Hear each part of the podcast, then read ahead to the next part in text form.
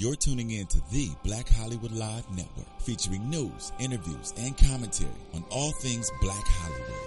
Hollywood redefined.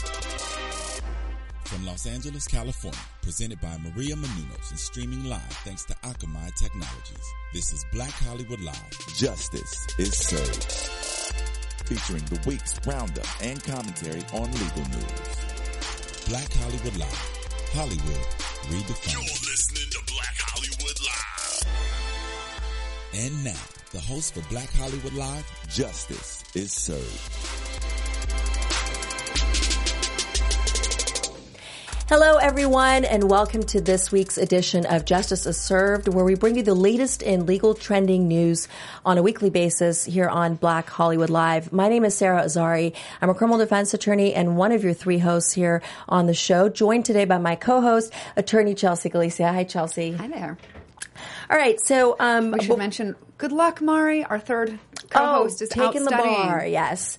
Um, before, uh, um, I just want I just want to ask our viewers to stay with us through the show. Uh, we're going to kick off the show with the Josh Duggar sex scandal and what justice really means in that case, um, and then we're going to follow through with on the docket indictment of all six Baltimore police officers who are responsible for the death of Freddie Gray, and what, if anything, did Bill Cosby say in response to the 30 plus allegations of drugging and sexual assault by a whole slew of women. And finally, the quadruple mansion murder in Washington, D.C. So please stay with us. We're going to start with our case of the week. 27 year old Josh Duggar, who is the eldest son of the 19 Kids and Counting hit reality TV show on TLC, has come forward and um, admitted to allegations of child molest- molestation that were printed by In Touch magazine last week. Apparently, In Touch magazine had gotten a hold of an old police report from 2006 from Springfield, Arkansas, and um, and there were it was a very detailed investigation that occurred just before Christmas of 2006, where um, the Springfield, Arkansas police uh, spoke to actually uh, pretty much all of the the kids in the family. Apparently, some of these victims were his sisters, and some were I I don't know if they were cousins or relatives, but they were definitely related to him. And um, interestingly, how this police report even got to the attention of the police was because in 2006, Oprah was going to have the family on her show, and somebody who had gotten a hold of a letter inside a book. Um, basically um, laying out what these accusations were and these incidents were, um, emailed Harpo, which is Oprah's production company, and alerted them to the the fact that you know Josh Duggar had done these very bad things to his his little sisters um, back in 2002 and 2003, and so obviously Oprah didn't. Oprah canceled that edition or canceled their interview, and then the police started investigating this, and the However, the statute of limitations had run. And in fact, at some point, Josh Duggar was supposed to go in and talk to the police, and his dad lawyered up and never produced him to speak to the police. Now, Chelsea, there's a lot of um, issues surrounding this that um, we're going to definitely try to cover because it's very interesting. Um, the allegations in the police were extremely detailed. Um, and his response, Josh's response the next day, were um, I acted inexcusably when I was a teenager. At the time, he was 14, and I'm extremely sorry for that, and I deeply regret it. But my my parents sent me and the victims to counseling, and it's sort of like everything's behind us, everything's good. I turn to God, I love Christ, and that's justice essentially in, in within this family. It appears. Um, the parents apparently in uh, 2002, the first time Jim Bob found out about it, Jim Bob um, told him that you know dis- disciplined him, whatever that means, and then um, and then he did it again, and I guess one of the kids came to the parents and told them that you know their vagina and their breasts had been touched while they were asleep. And this the second time jim bob meets with church elders and reportedly sends um, josh to like a count a treatment program. Um, and you know although they say that it involved hard labor and counseling his own mother later uh, came forward and said actually it was not really uh, um, hard labor. He went to a relative to help him with home remodel or home remodeling business. Yeah. I read that too, and then I also read that he actually did get sent to some place called Basic Life Principles. okay, and there's issues with basic life Like principles. that the founder uh, Yeah. resigned in 2014 under a cloud of suspicion of what is it, sexually grooming and harassing young women in his ministry. Right, and and he actually the basic life principles. Um, the, the founder left last year, but his brother um, was forced out after affairs with a bunch of secretaries of this organization. Um, you know, this was somewhere where the family was volunteering anyway. So how much of um, hard labor is that? I mean, isn't this sort of like okay, we're just kind of going through the motions and slapping our son on the wrist kind of thing? It's definitely it doesn't amount to what discipline the justice system would give someone, eh, you know, under these circumstances. But Chelsea, the, the at the time um, when Josh came back from this, you know, uh, purported counseling program or treatment program. Jim Bob takes him to the state trooper who is law enforcement. And the state trooper says, Oh, wait a minute. Um, you already took him to counseling. So you've done everything you're supposed to do. Look, closed case, but don't you ever, son, do that again. Because if you do that again, this is what's going to happen to you. That state trooper is serving a 56 year sentence for child pornography. So what do you think about the fact that this, um, mandatory court reporter failed to bring this to the attention of authorities? I think it should stop the statute of limitations. And even that this guy, his name is Joseph Hutchens, who is sitting in, in jail. First, he went to jail for child porn for like four years. Then he mm-hmm. got out, and then he started distributing it, or they found mm-hmm. out that he had been distributing it, so they sent him back for another fifty years. Mm-hmm. And he says that Jim Bob lied to him and said that it only happened one time with one victim, and that he didn't know that there were actually five or more. But that he does now regret that he didn't uh, tell somebody else so that more could have been done. But still, what his regret is not the issue here. It's what is the implication on law enforcement when somebody in the department doesn't do what they're legally mandated Right. to do. They're mandatory court reporters. So even if the state trooper is not, um, does not have jurisdiction over the investigation, he does have the duty to go to Springfield Police where this happened and let them know so they can investigate. In 2003, the statute was alive and well. And even if it was one act with one victim, That's enough. It's, It's still illegal. it's still illegal. It's still child molestation. And guess what? My clients get put behind bars for it. Why? Why is he getting to walk? Right? Well, yeah, I mean, this is what I think more of the controversy is about, is about why is this guy, nothing's happened to him at all, everything's going to be A-okay. But there are some people that are seriously pissed, and I agree. I'm not sure if you heard what Montel Williams uh, has said over social media, just really tearing into Josh and the rest of the Duggar family for being hypocrites. For, I mean, it seems to me that they're enjoying some some really nice, you know, uh, white privilege. For you know, I mean, I don't know if this would be any different if. Um, if that officer uh, was white and this family black, and would that officer have gone to the authorities like he was supposed to anyway? Uh, is the American public outraged Oh, enough? I see what you're saying. I, I, I thought of that too. You're, you're talking about, I, I thought, I've never been to Springfield, Arkansas, but my thought is it's a, you know, small little white boy club where, the, you know, Jim Bob, I guess, had a car dealership and was friends with this Arkansas um, state trooper.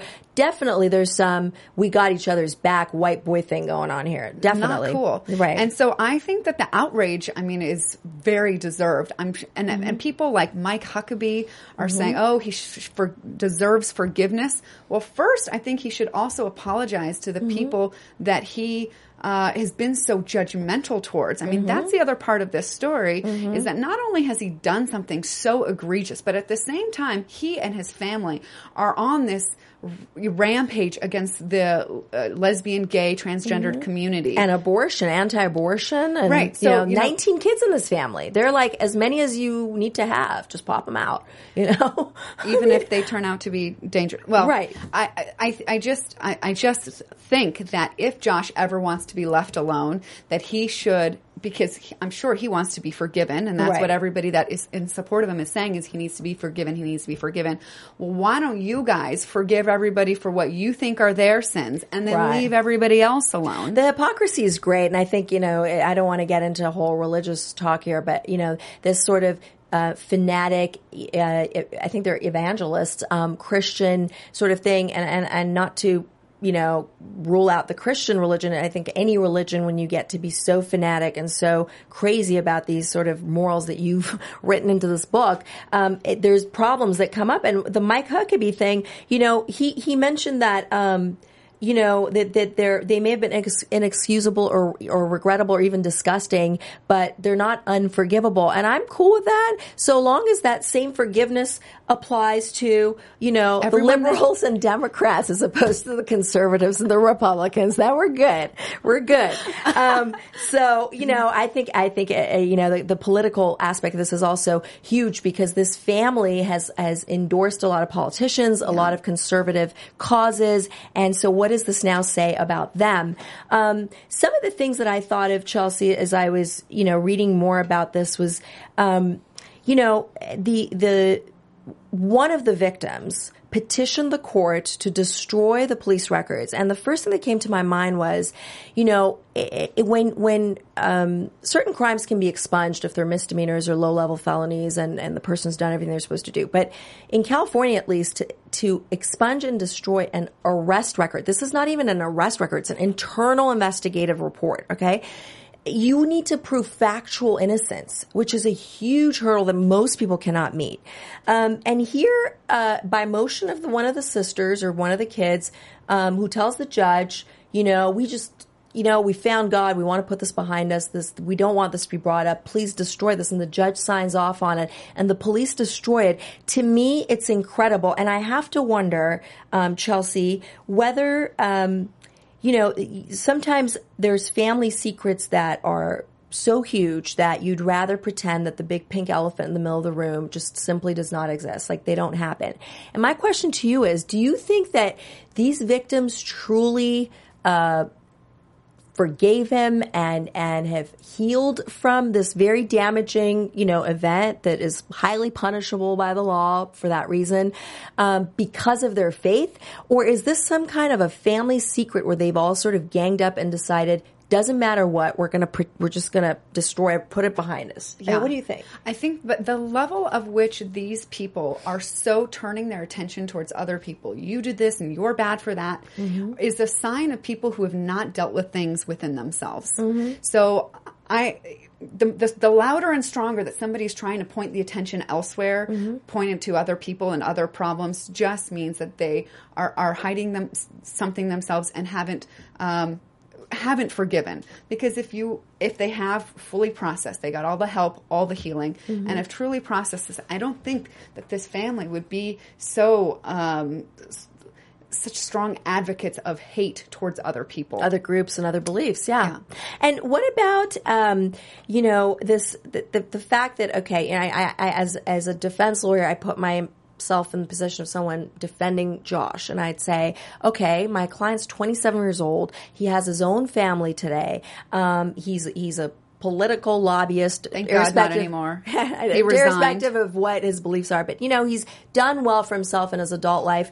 At that time, he was 14. It was 12 years ago or uh, 13 years ago.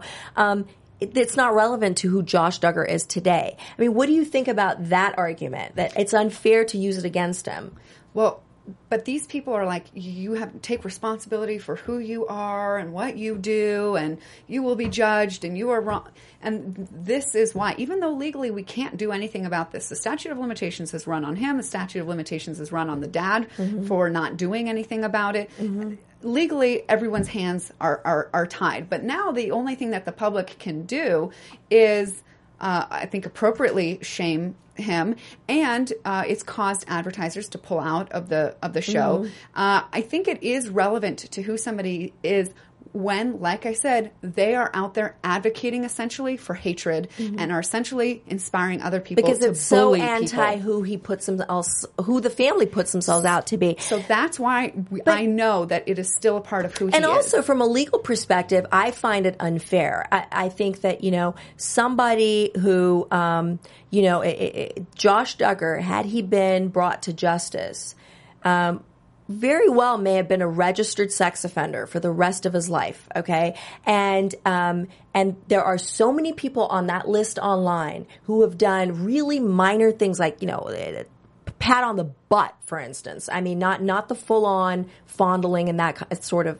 behavior, and and they've had to plead because of the state of the evidence, and forever they're on that list and. Their zip code, their address, everything comes up. They can't get a job. They can't have, they can't be in a good neighborhood. They can't have a, a birthday party for their children. And this guy, five incidents or at least five victims. I don't know how many incidents with each of them.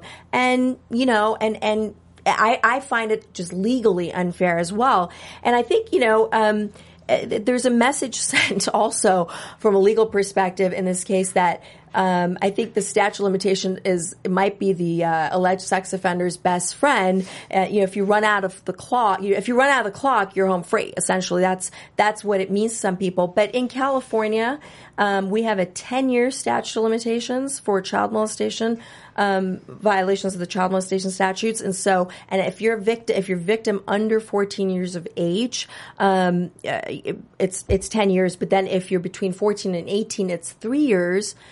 It's still 10 years if the perpetrator was at least 10 years older than you. So, I mean, we've got for the most part, let's say it's 10 years. I mean, we've got a pretty long stat. And that's because a lot of times people don't feel comfortable um, to tell their parents, hey, my brother did this to me, my uncle did this to me, or mom, my stepdad did this to me, because this does happen a lot within families. My last question, Chelsea, for you was that, um, you know, TLC has been, has been presented with two options essentially to pull the show or to pull Josh out of the show. And they've already taken the show down for now, but a lot of the advertisers, like you said, like General um, General Mills and all that, they've take they've pulled their advertising, and so. Um, the reason this show ended up becoming a hit was because Honey Boo Boo was taken off the air because uh, Mama June was seen with somebody purported to be a child molester uh, molested her own daughter. molested her own daughter. So, Yeah. that, so Mama June's pissed off. She's saying, "Wait a minute, how come our show got pulled?" And you're debating whether this show should, show should get pulled. Of course, it should get pulled.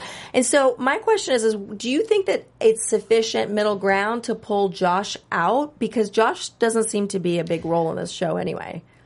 The crimes of the parents are almost as bad as the crimes of Josh. Good point. Yeah. So, right. can you take the parents out too? Right.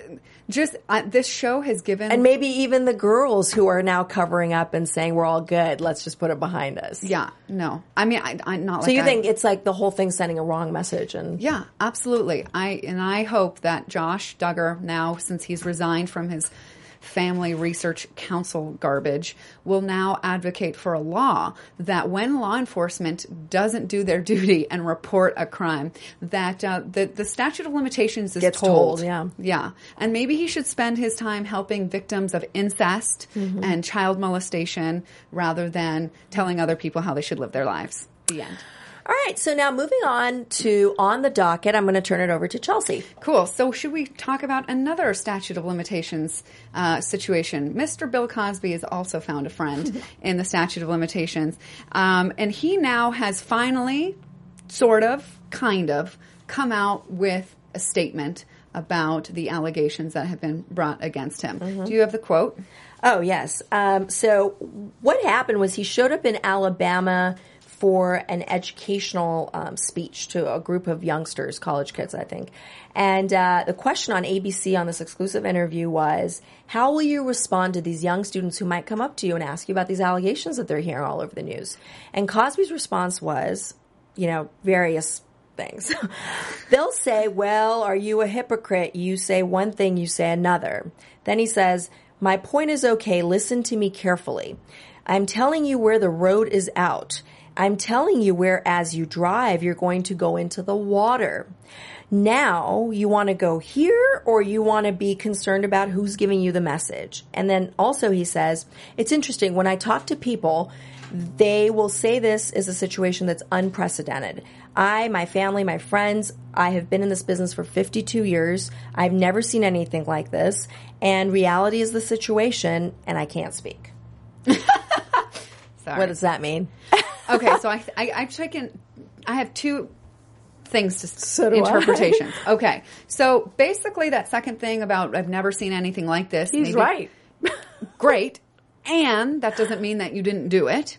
The other part, though, They call that a protest as opposed to a um, denial. Right. Okay, good. So, um, fine. The the other answer, the one that he first gave about the the road and trying to. He's a little bit right about, and what I think he's saying is, listen, I have you know a message to share, my experience, uh, what I've seen in this world, what what I think people can do to improve their lives or live the best lives that they can, and that's what I'm here to tell people about. You know, and if you don't, you're gonna you can you know drive off the road into water, meaning you Go the get- wrong, take the wrong road. you basically. can get yourself in trouble. Mm-hmm. So I'm here to tell you, you know, how I think you can best live, you know, the life that uh, that you probably want to live and enjoy and all that. Or you can just pick on me for something I did wrong, even though I am probably right about this advice that I'm giving you, Mm-hmm. just because now there's, um, you know, some people that don't like who he is as a person, and there's some uh, credibility that's been destroyed in him as the mm-hmm. messenger. And I think that we could still listen to Bill Cosby's advice. If you want, not that you have to, and separate that from the man who is giving the advice, whereas most people only listen to advice if the person Has is- credibility. Right. But sometimes there are people saying correct things who have zero credibility. So I think that's where he's going with that. Mm-hmm. But he, again, he doesn't say, you know, I think my, you know, my credibility should remain intact. I've never been uh, charged with anything. I deny these. I mean, he, he won't let those words come out of his mouth. Right.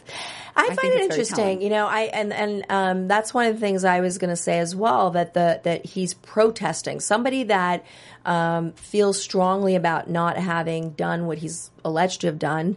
Um, does not say I would not do that. That's not the kind of person I am. I couldn't possibly do that. Those are all things that are, um, you know, in, in my line of business considered protests as opposed to denials. Like that, I did not do this uh, I did not do what she told, what, what saw in the media I did. So he's doing a little bit of that, but also Chelsea, I think he's trying to victim blame, um, but he can't. Um, for one reason, he's controlled the media for so long, and you know, remember that we talked about him paying the Inquirer not to print stories about him uh, sexual assaulting women, and he- can't control the media anymore. And his lawyers have told him, "Shush! Like no matter what, no matter how badly you want to speak, which he really does." And he says, "And I can't speak."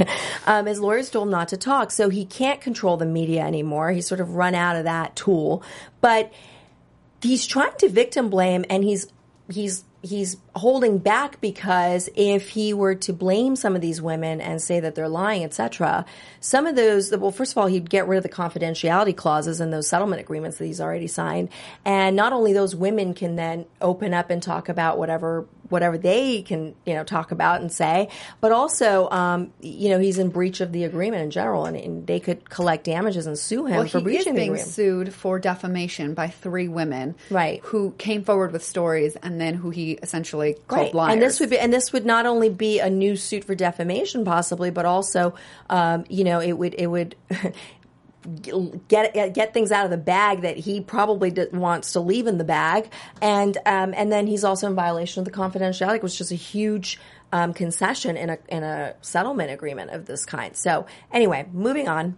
All right. Well, one last interesting bit about the the Cosby ordeal is that it is inspiring changes in the law, at least in the state of Nevada. Now, as of yesterday, the governor signed into law a new bill that would extend the statute of limitations for rape charges from four years, which is one of the most the most shortest, the shortest in the country, to uh, 20 years. So that's a bit of time. It was inspired by Lise-Lotte Lublin, who um, testified in front of the Nevada, Nevada legislature about her experience in 1989 of being uh, raped by Bill Cosby. Uh, so similar bills are being considered in Florida, Ohio, and Oregon. So perhaps if some good came of this, it is that.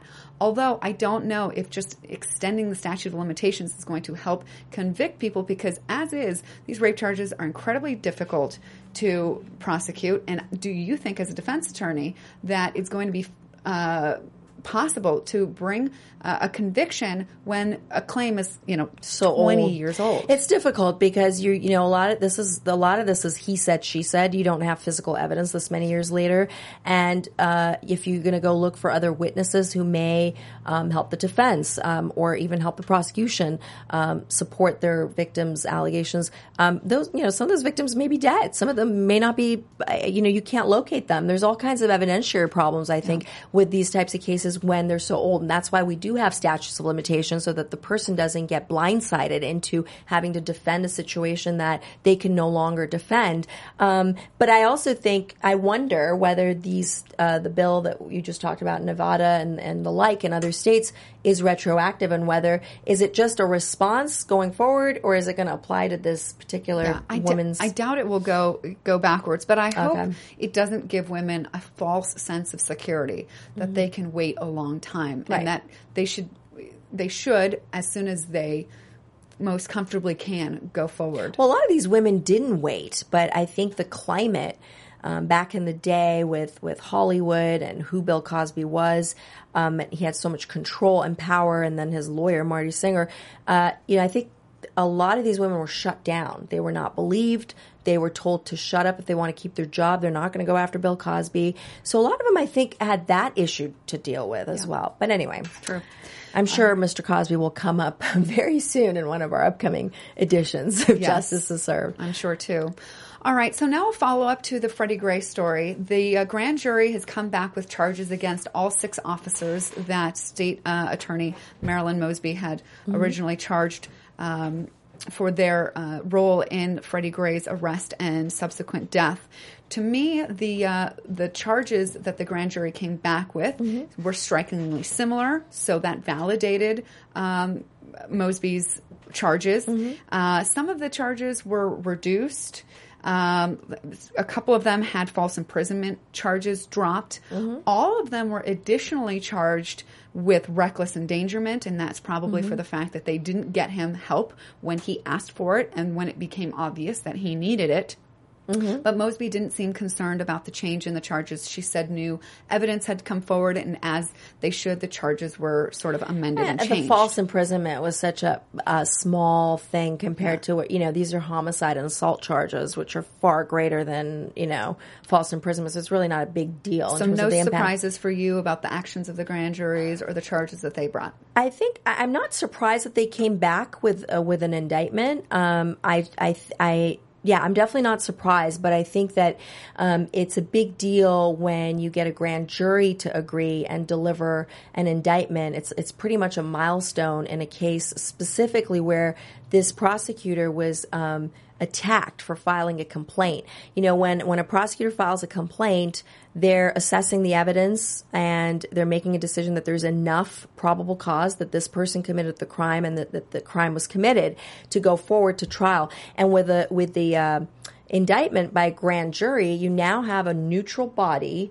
And although they're led by the prosecutor who's playing the role of a defense attorney and a prosecutor, you're, you now have an independent body that decides whether there's enough evidence to charge these people. So now it's almost like, you know, M- Mosby's like, hey, you thought I'm being and biased? those conflicts Check of interest that we talked about a couple of weeks Right. ago uh, obviously are sort of null and void at this point since a grand jury has been the one to bring these charges. Yeah, I think it just supports, it just makes Mosby's case a lot stronger to proceed with an indictment. Um, you know, even if it does end up going to a different prosecutorial agency. Right. So stay tuned. Arraignment is July 2nd. All right. And then, um, geez, this story, I mean, I don't even want to talk about it. It is so disturbing. Uh, the, the, the DC murders of, um, of this family here, um, just about two weeks ago. Apparently, they were bound and um, killed over the course of hours. It includes a husband, his wife, their 10 year old son, and um, their housekeeper. Um, apparently, um, for money. Um, it is uh, a suspect has been arrested. His name is Daron Wint, uh, and he's been um, charged um, with the murder of Savas, or at least at this point, just arrested. I'm not sure if the charges have come out, but Savas Savopoulos. He has been charged Amy, with murder, um, but there might be additional charges. Right, their son Philip and their housekeeper Veralicia Figueroa. He apparently, Daron Wint uh, worked for the company that the husband owned, American uh, Ironworks, uh, but that was apparently years ago, so they're not sure what the rel- relationship was more recently. Um, the the smoking gun is sort of interesting in this case. It is a pizza crust that apparently has his uh, DNA on it. Um, but one of Wint's Pryor's attorney uh, has said that is not him. That is not his DNA on the pizza. Doesn't even eat pizza. That pizza was delivered outside of the home. The murders occurred. Well, I think he's also saying even if it is his DNA on the pizza, uh, that doesn't mean he went in and did these these crimes. Um, uh, you know, how's that? He's such a gentle, nice guy. He would never do something like this again. That's a protest, but it, but he's his lawyer, so Yeah, and and uh, you know, Daron Wint um, has been arrested before in 2005. Uh, his own family filed a restraining order against him. 2006, he was charged with second degree assault. Same with 2009, second degree assault and a fourth degree sex offense. 2009, convicted of second degree assault. 2010, charged with burglary and property destru- destruction. And despite his uh, attorney trying to point out that most of the times he was charged with something, he had always pled guilty some something much much less, like an open container. Um, it still doesn't stop his family members from describing him as somebody who's hostile, arrogant, who doesn't listen, and thinks he knows the law. Um, really sad, scary, scary. I mean, this is like the subject of my worst nightmares. Um, do you think that the evidence and, and motive in this case is strong enough to get a conviction? Yeah, I um so let me just real quick touch upon the crimes that you were mentioning because he hasn't been I don't think he's been arraigned yet, but he w- is booked on um, first degree murder with no bail. I mean, I think there's a lot of things going on here that ultimately he's going to be charged with once the investigation is complete. I mean, arson for one, because he burned um, the family of four. The two daughters were away at boarding school, thank God. But the husband and wife, the 10 year old son, who was also, uh, apparently, according to the evidence, was also tortured before he was killed. And then one of the two housekeepers who was present. Um, so there's arson. Uh, you know, the, the home was set ablaze by way of a mattress. Um, it's a home invasion robbery and it's a kidnapping for sure. The guy was in there for 18 hours. And like you said, the, the longer, um, the suspect stays at a crime scene, uh, it it just tends to show that they're comfortable with that home. Um, it's not, you know, usually when uh, it's it's it's a home that they're just hitting up for the first time, they're in and out of there. They're not going to stay there and order pizza. Um, so this guy was there for several hours. They think about 18 hours. Um, he, uh, you know, there's evidence of torture on the 10 year old, and then of course murder. So I think the charges are definitely going to they're going to go up on this guy. But it's um, it, it is a horrific situation, and even though I think the motive is not yet very clear, it definitely seems to be revolving around money because during the time that the, this family was held hostage. Um, the the perpetrators, and I think it's pretty clear that there's more than one. I think it's more than just Wint. Again, because um, uh, just the nature and the complexity of the crime seems to be like there's more people involved. And usually, what happens is the person doesn't tell their cohorts, "Hey, this is what we're going to do." The person knows what he wants to do, but he makes it sound like it's a quick in and out because otherwise he's going to lose these uh, teammates, right? That he's getting together. So um, there's evidence that when these people were in there, they were having the family send these text messages to one another and to the maid, telling her not to come in, telling the other maid's husband, you know, when he's ringing the doorbell that, you know, sorry, your wife is at the hospital with my wife. I mean, there was a lot of coaching um, with the text messaging going on. And then there was also a lot of communications and phone calls between Mr. Savopoulos and his assistants and his bankers and his accountants about money. And at some point that night, the first night when they the, the home invasion robbery occurs, forty thousand dollars gets dropped off to this home. And that's gone and the next day when the police show up. So um, ten thousand dollars cash is found on Wint when he's arrested. but uh, most of this money is gone. And so the evidence to me here is really interesting with this DNA on the pizza crust, Chelsea, because um, kidnappers know that they're facing life in prison. And so what they often tend to do is destroy the evidence. And a lot of times that means burning the evidence. But but eh, the problem with burning the evidence, including this family's Porsche that they took like 13 miles away, is that it never fully completely burns. There's incomplete burning, and in this case, there was a pizza crust left behind that didn't burn that still has his DNA. So it's uh yeah, there's also surveillance, but they're not sure, right, if it's him on the surveillance. It's very, very grainy. You can't make out the face hardly at all. Right. So I, I, just, you know, it's it's an incomplete arson that basically has linked him to this home, and and clearly he's worked for the company. There's other circumstantial evidence about his connection, um, and um, and and it, to me, it'll also be interesting to find out who else may have been involved, um, because definitely there's more than Wint in this case. So. Um, anyway, it's, it's, it's a tragic story, and I think that it um, it's going to end up probably at trial, and we're going to be following it for our viewers. Oh, I don't know how much I'm looking forward to that, but we will. All right, and finally for tipping the scales. All right, so um, a million New York residents will be let off the hook uh, for petty crimes, leading to outstanding warrants. And um, our question today for our viewers is: Should we follow their lead here in California? Um, so, did they decide to do it already, or they were just considering? I think it? it's being considered. Yeah. You know, and and if and if and if it does end up going that way because I think it might. Um, should California also consider doing the same thing? Um, so, in in in summary, um, New York City Police Commissioner. Um, uh, Bill Bratton proposed this amnesty or immunity to 1.2 million low-level offenders. These are people that were that had old warrants for failing to show up in court on traffic tickets on you know being drunk in public being Disorderly. disorderly conduct turning their music up too loud things of that sort which you know can very well be misdemeanors here. And um and and he's saying you know what? Court is overloaded with uh you know we have a backlog on these old warrants. Warrants die with you. They're never going to go away. So let's just forgive these people. Let's just get rid of them. It's the right thing to do. And the statistics that support this is that 40% of the people that are cited don't show up to court. Um, they just don't.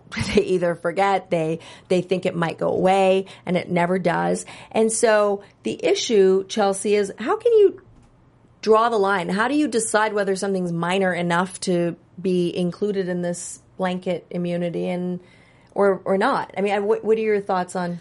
Well, I don't know how feasible it is, but it would be great if they could go back through and see the subsequent records of these people. Did did the this small disorderly conduct thing end up turning into thing. robbery some you know years later? And then maybe you can use that disorderly conduct. Mm-hmm. Uh, when you're figuring out how to punish the guy for robbery. But somebody who was drunk in public once and then never had an issue with the law again, just let it go. I understand the argument that people are like, well, if you commit a crime, you need to pay be for accountable. it. Well, but it just doesn't take into account the the whole context of how much money and resources is being drained um, by the courts in jails. I mean, it's unsustainable. Mm-hmm. And I think it, the fact that Bill Bratton is the one proposing this mm-hmm. says that the system really needs this because he's been a huge advocate of this broken window policing mm-hmm. that has caused the police to be very, very strict about very minor seeming things. And now he's kind of saying, perhaps we went too far, um, and we got ourselves in, in over our heads with with how many people were affected by this. And they don't even really know that this policing method was what caused crime rates to go down. It's thought that maybe the unemployment rate had something to do with it. It's also believed, if you read in the book Freakonomics, that the fact that Roe v. Wade had been passed in 1973, by the time this the the crime statistics went down, it's because a lot of the people who would have been born to commit these crimes were never born. So. I, I, I think it's Well, a I think little what, bit what of a, also um, sort of raised this concern over the broken window policing was the Eric Garner chokehold, where he was detained for selling loose cigarettes. I mean, how petty can that that offense be? I mean, can't be more petty than that. And uh, you know, then the, the statistic in response to Bratton's um, broken window policing uh, policy has been that 81% of the 7.3 million people that are hit with these violations tend to be black and Hispanic. This was a study done between 2001 and 2013, so over a 13 year span. So Bratton saying, I think that they just took my my uh, policy and they overzealously enforced it and i'm kind of retracting it and saying okay let's just let's just let go of some of this stuff. Right? So the question is is it fair to forgive offenders based on the offense and the nature of the offense or are you of the view that breaking the law requires showing up to court and being held accountable no matter what the offense right so please tweet me at azari law and chelsea At Chelsea Galicia. all right. All right. And that brings us to the close of today's edition of Justice is Served. Thank you so much for joining us here on the show. We'd love to hear from you during the course of the week. Um, so keep the dialogue going. Please find us on iTunes and YouTube. Click like and post your comments and we will make sure to read them and respond to you. And we will see you next week right here on Justice is Served. Bye bye.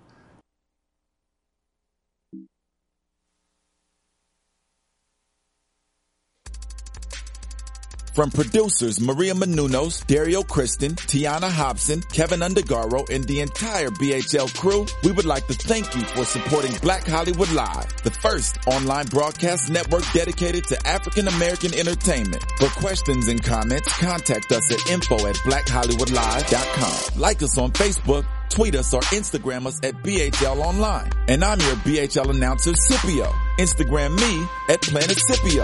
Thank you for tuning in. The views expressed here are those of the host only and do not necessarily reflect the views of BHL or its owners or principals.